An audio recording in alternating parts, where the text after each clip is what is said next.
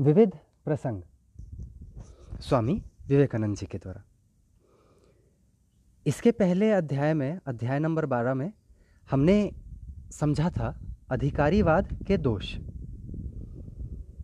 आगे बढ़ते हैं, अध्याय तेरह की तरफ़। भक्ति योग। नमस्कार, आप सुन रहे हैं अंकुर बैनर्जी को। भक्ति योग। द्वैतवादी कहता है कि जब तक हाथ में डंडा लिए हुए दंड देने को सदैव प्रस्तुत ईश्वर की कल्पना न की जाए, तब तक मनुष्य नैतिक नहीं हो सकता।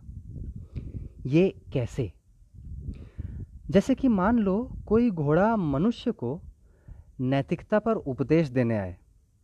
गाड़ियों में जोता जाने वाला वो मरियल घोड़ा, जो चाबुक की मार खाकर ही चलता है और उस मार का अभ्यस्त हो गया है। और कहे, सचमुच मनुष्य बड़े ही अनैतिक है। क्यों? इसलिए कि मैं जानता हूँ, उन पर बराबर कोड़ों की मार नहीं पड़ती। पर सच बात तो यह है कि कोड़े का डर तो लोगों को और भी अनैतिक बना देता है। तुम सभी कहते हो कि ईश्वर है और वे सर्वत्र विद्यमान है। जरा आँखें बंद करो और सोचो तो वे क्या है। तुम्हें क्या ज्ञात होता है? यही कि मन में सर्व व्यापकता का भाव लाने के लिए तुम्हें या तो सागर की कल्पना करनी पड़ती है या नील गगन विस्तृत मैदान अथवा अन्य किसी वस्तु की, जिसे तुमने अपने जीवन में देखा है। यही, यदि इतना ही है तो तुम ईश्वर की सर्वव्यापकता का कुछ भी अर्थ नहीं समझते। वो तुम्हारे लिए बिल्कुल अर्थहीन है। ऐसा ही ईश्वर की अन्य उपाधियों के संबंध में भी जानो। सर्व शक्तिमत्ता या सर्वज्ञता के विषय में हम क्या सोच सकते हैं? कुछ भी नहीं। अनुभूति ही धर्म का सार है। और मैं तुम्हें भगवान का ठीक ठीक उपासक तभी कहूँगा जब तुम उनके स्वरूप का अनुभव कर सकोगे। जब तक तुम्हें यह अनुभूति नहीं होती तब तक तुम्हारे लिए ईश्वर कुछ अक्षरों से बना एक शब्द मात्र है। इसके अतिरिक्त और कुछ नहीं। यह अनुभूति ही धर्म का सार है। तुम चाहे जितने सिद्धांतों, दर्शनों नीति शास्त्रों को अपने मस्तिष्क में ठूंस लो, पर इससे विशेष कुछ होने का नहीं। होगा केवल तभी जब तुम जान लोगे कि तुम स्वयं क्या हो और तुमने क्या अनुभव किया है। जब निर्गुण ब्रह्म को हम माया के कोहरे में से देखते हैं तो वही सगुण ब्रह्म या ईश्वर कहलाता है। जब हम उसे पंच इंद्रियों द्वारा पाने की चेष्टा करते हैं तो उसे हम सगुण ब्रह्म के रूप में ही देख सकते हैं। तात्पर्य यह है कि आत्मा का विषयीकरण नहीं हो सकता। आत्मा को दृश्यमान वस्तु नहीं बनाया जा सकता। ज्ञाता स्वयं अपना ज्ञेय कैसे हो सकता है? परंतु उसका मानो प्रतिबिंब पड़ सकता है। चाहो तो इसे उसका विषयीकरण कह सकते हो। विषयीकरण मतलब ऑब्जेक्टिफिकेशन इस प्रतिबिंब का सर्वोत्कृष्ट रूप ज्ञाता को ज्ञेय रूप में लाने का महत्तम प्रयास यही सगुण ब्रह्म या ईश्वर है। आत्मा सनातन ज्ञाता है और हम उसे ज्ञेय रूप में ढालने का निरतन निर, निरंतर प्रयत्न करते रहते हैं। इसी संघर्ष से इस जगत प्रपंच की सृष्टि हुई है। इसी प्रयत्न से जड़ पदार्थ आदि की उत्पत्ति हुई है पर यह सब आत्मा के निम्नतम रूप हैं। और आत्मा का हमारे लिए संभव सर्वोच्च ज्ञेय रूप तो वो है जिसे हम ईश्वर कहते हैं। ब्रह्म को जानने का यह प्रयास हमारे स्वयं अपने स्वरूप के प्रकटीकरण का प्रयास है। सांख्य के मतानुसार प्रकृति यह सब खेल पुरुष को दिखला रही है और जब पुरुष को यथार्थ अनुभव हो जाएगा तब वो अपना स्वरूप जान लेगा। अद्वैत वेदांति के मतानुसार जीवात्मा अपने को अभिव्यक्त करने का प्रयत्न कर रही है। बहुत दिनों के द्वंद्व के बाद जीवात्मा जान लेती है कि ज्ञाता तो ज्ञाता ही रहेगा, ज्ञेय नहीं हो सकता। तब उसे वैराग्य हो जाता है और वो मुक्त हो जाती है। जब मनुष्य उस पूर्णता को प्राप्त कर लेता है तब उसका स्वभाव ईश्वर जैसा हो जाता है। जैसे ईसा ने कहा, मैं और मेरे पिता एक हैं। तब वो जान लेता है कि वो ब्रह्म से, निरपेक्ष सत्ता से एक रूप है और वो ईश्वर के समान लीला करने लगता है। जिस प्रकार बड़े से बड़ा सम्राट भी कभी कभी खिलौनों से खेल लेता है वैसा ही उसका भी खेल होता है। कुछ कल्पनाएँ ऐसी होती हैं जो अन्य दूसरी कल्पनाओं से उद्भूत होने वाले बंधन को छिन्न भिन्न कर देती है। यह समस्त जगत की कल्पना प्रसूत है। परंतु यहाँ एक प्रकार की कल्पनाएँ दूसरे प्रकार की कल्पनाओं से उत्थित होने वाली बुराइयों को नष्ट कर देती है। जो कल्पनाएँ हमें यह बतलाती हैं कि ये संसार पाप, दुख और मृत्यु से भरा हुआ है, वे बड़ी भयानक हैं। परंतु जो कहती है कि तुम पवित्र हो, ईश्वर है, दुख का अस्तित्व ही नहीं है। वे सब अच्छी हैं और प्रथमोक्त कल्पनाओं से होने वाले बंधन को खंडन कर देती हैं। सबसे ऊँची कल्पना जो समस्त बंधन पाशों को तोड़ सकती है, सगुण ब्रह्म या ईश्वर की है। भगवान से ये प्रार्थना करना कि, प्रभु, अमुक वस्तु की रक्षा करो और मुझे दो। मैं तुम्हारी प्रार्थना करता हूँ और तुम मुझे यह आवश्यक वस्तु दो। प्रभु, मेरा सिर दर्द अच्छा कर दो। आदि आदि। ये सब भक्ति नहीं है। ये तो धर्म के हीनतम रूप हैं, कर्म के निम्नतम प्रकाश हैं। यदि मनुष्य शारीरिक वासनाओं की पूर्ति में ही अपनी समस्त मानसिक शक्ति खर्च कर दे तो तुम भला बताओ, उसमें और पशु में अंतर ही क्या है? भक्ति एक ऊँची वस्तु है। स्वर्ग की कामना से भी ऊँची। स्वर्ग का अर्थ असल में है क्या? अत्यंत विलास का एक स्थान। उसका भगवान से क्या संबंध? केवल मूर्ख ही इंद्रिय सुखों के पीछे दौड़ते हैं।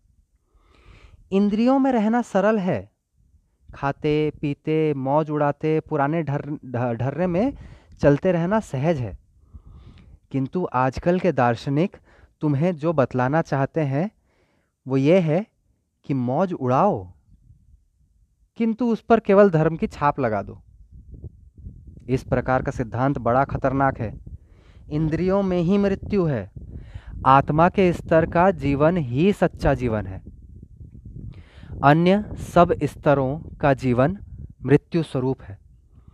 यह संपूर्ण जीवन एक व्यायामशाला है। यदि हम सच्चे जीवन का आनंद लेना चाहते हैं तो हमें इस जीवन के परे जाना होगा। जब तक छुआछूत तुम्हारा धर्म है और रसोई के बर्तन तुम्हारे देवता हैं, तब तक तुम्हारी आध्यात्मिक उन्नति नहीं हो सकती। धर्म धर्म के बीच जो शूद्र मतभेद हैं, वे सब केवल शाब्दिक हैं, उनमें कोई अर्थ नहीं है। हर एक सोचता है, यह मेरा मौलिक विचार है। और अपने मन के अनुसार ही सब काम कराना चाहता है।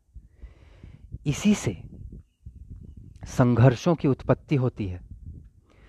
दूसरों की आलोचना करने में हम सदा यह मूर्खता करते हैं कि किसी एक विशेष गुण को हम अपने जीवन का सर्वस्व समझ लेते हैं और उसी को मापदंड मानकर दूसरों को, दूसरों के दोषों को खोजने लगते हैं। इस प्रकार दूसरों को पहचानने में हम भूल कर बैठते हैं। इसमें संदेह नहीं है कि तअसुब और धर्मांधता द्वारा किसी धर्म का प्रचार बड़ी जल्दी किया जा सकता है, किंतु नींव उसी धर्म की दृढ़ होती है जो हर एक को विचार की स्वतंत्रता देता है और इस तरह उसे उच्चतर मार्ग पर आरूढ़ कर देता है। भले ही इससे धर्म का प्रचार शनय शनय हो। भारत को पहले आध्यात्मिक विचारों से प्लावित कर दो, फिर अन्य विचार अपने आप ही आ जाएँगे। आध्यात्मिकता और आध्यात्मिक ज्ञान का दान सर्वोत्तम दान है दान है, क्योंकि यह हम संसार के आवागमन से मुक्त कर देता है। इसके बाद है लौकिक ज्ञान का दान। क्योंकि यह आध्यात्मिक ज्ञान के लिए हमारी आँखें खोल देता है। इसके बाद आता है जीवन दान और चतुर्थ है अन्नदान अन, अन्नदान। यदि साधना करते करते शरीर पात भी हो जाए तो होने दो। इससे क्या? सर्वदा साधुओं की संगति में रहते रहते समय आत्म आने पर आत्मज्ञान होगा ही। एक ऐसा भी समय आता है जब मनुष्य के समझ में यह बात आ जाती है कि किसी दूसरे आदमी के लिए चिलम भरकर उसकी सेवा करना लाखों बार के ध्यान से कहीं बढ़कर है। जो व्यक्ति ठीक ठीक चिलम भर सकता है, वो ध्यान भी ठीक तरह से कर सकता है। देवतागण और कोई नहीं, उच्च अवस्था प्राप्त दिवंगत मानव है। हमें उनसे सहायता मिल सकती है। हर कोई आचार्य या गुरु नहीं हो सकता। किंतु मुक्त बहुत से लोग हो सकते हैं। मुक्त पुरुष को यह जगत स्वप्नवत जान पड़ता है। किंतु आचार्य को मानो स्वप्न और जागृत इन दोनों अवस्थाओं के बीच खड़ा होना पड़ता है। उसे यह ज्ञान भी रखना पड़ता है कि जगत सत्य है। अन्यथा वो शिक्षा क्यों कर देगा? फिर यदि उसे यह अनुभूति नहीं हुई कि जगत स्वप्नवत है तो उसमें और एक साधारण आदमी में अंतर ही क्या? और वो शिक्षा भी क्या दे सकेगा? गुरु को शिष्य के पापों का बोझ वहन करना पड़ता है। और यही कारण है कि शक्तिशाली आचार्यों के शरीर में भी रोग प्रविष्ट हो जाते हैं। यदि गुरु अपूर्ण हुआ तो शिष्य के पाप उसके मन पर भी प्रभाव डालते हैं और इस तरह उसका पतन हो जाता है। अतः आचार्य होना बड़ा कठिन है। आचार्य या गुरु होने की अपेक्षा जीवन मुक्त होना सहज है, क्योंकि जीवन मुक्त संसार को स्वप्नवत मानता है और उससे कोई वास्ता नहीं रखता। पर आचार्य को यह ज्ञान होने पर भी कि जगत स्वप्नवत है उसमें रहना और कार्य करना पड़ता है। हर एक के लिए आचार्य होना संभव नहीं। आचार्य तो वो है जिसके माध्यम से दैवी शक्ति कार्य करती है। आचार्य का शरीर अन्य मनुष्यों के शरीर से बिल्कुल भिन्न प्रकार का होता है। आचार्य के शरीर को पूर्णता की अवस्था में बनाए रखने का एक विज्ञान है। उसका शरीर बहुत ही कोमल, ग्रहणशील तथा तीव्र आनंद और कष्ट का अनुभव कर सकने की क्षमता रखने वाला होता है। वो असाधारण होता है। जीवन के सभी क्षेत्रों में हम देखते हैं कि अंतर्मानव की ही जीत होती है और यह अंतर्मानव ही, यह व्यक्तित्व ही समस्त सफलता का रहस्य है। नवद्वीप के भगवान श्री कृष्ण चैतन्य में भावों का जैसा अद्भुत विकास देखने में आता है, वैसा और कहीं नहीं। श्री रामकृष्ण एक महान दैवी शक्ति हैं।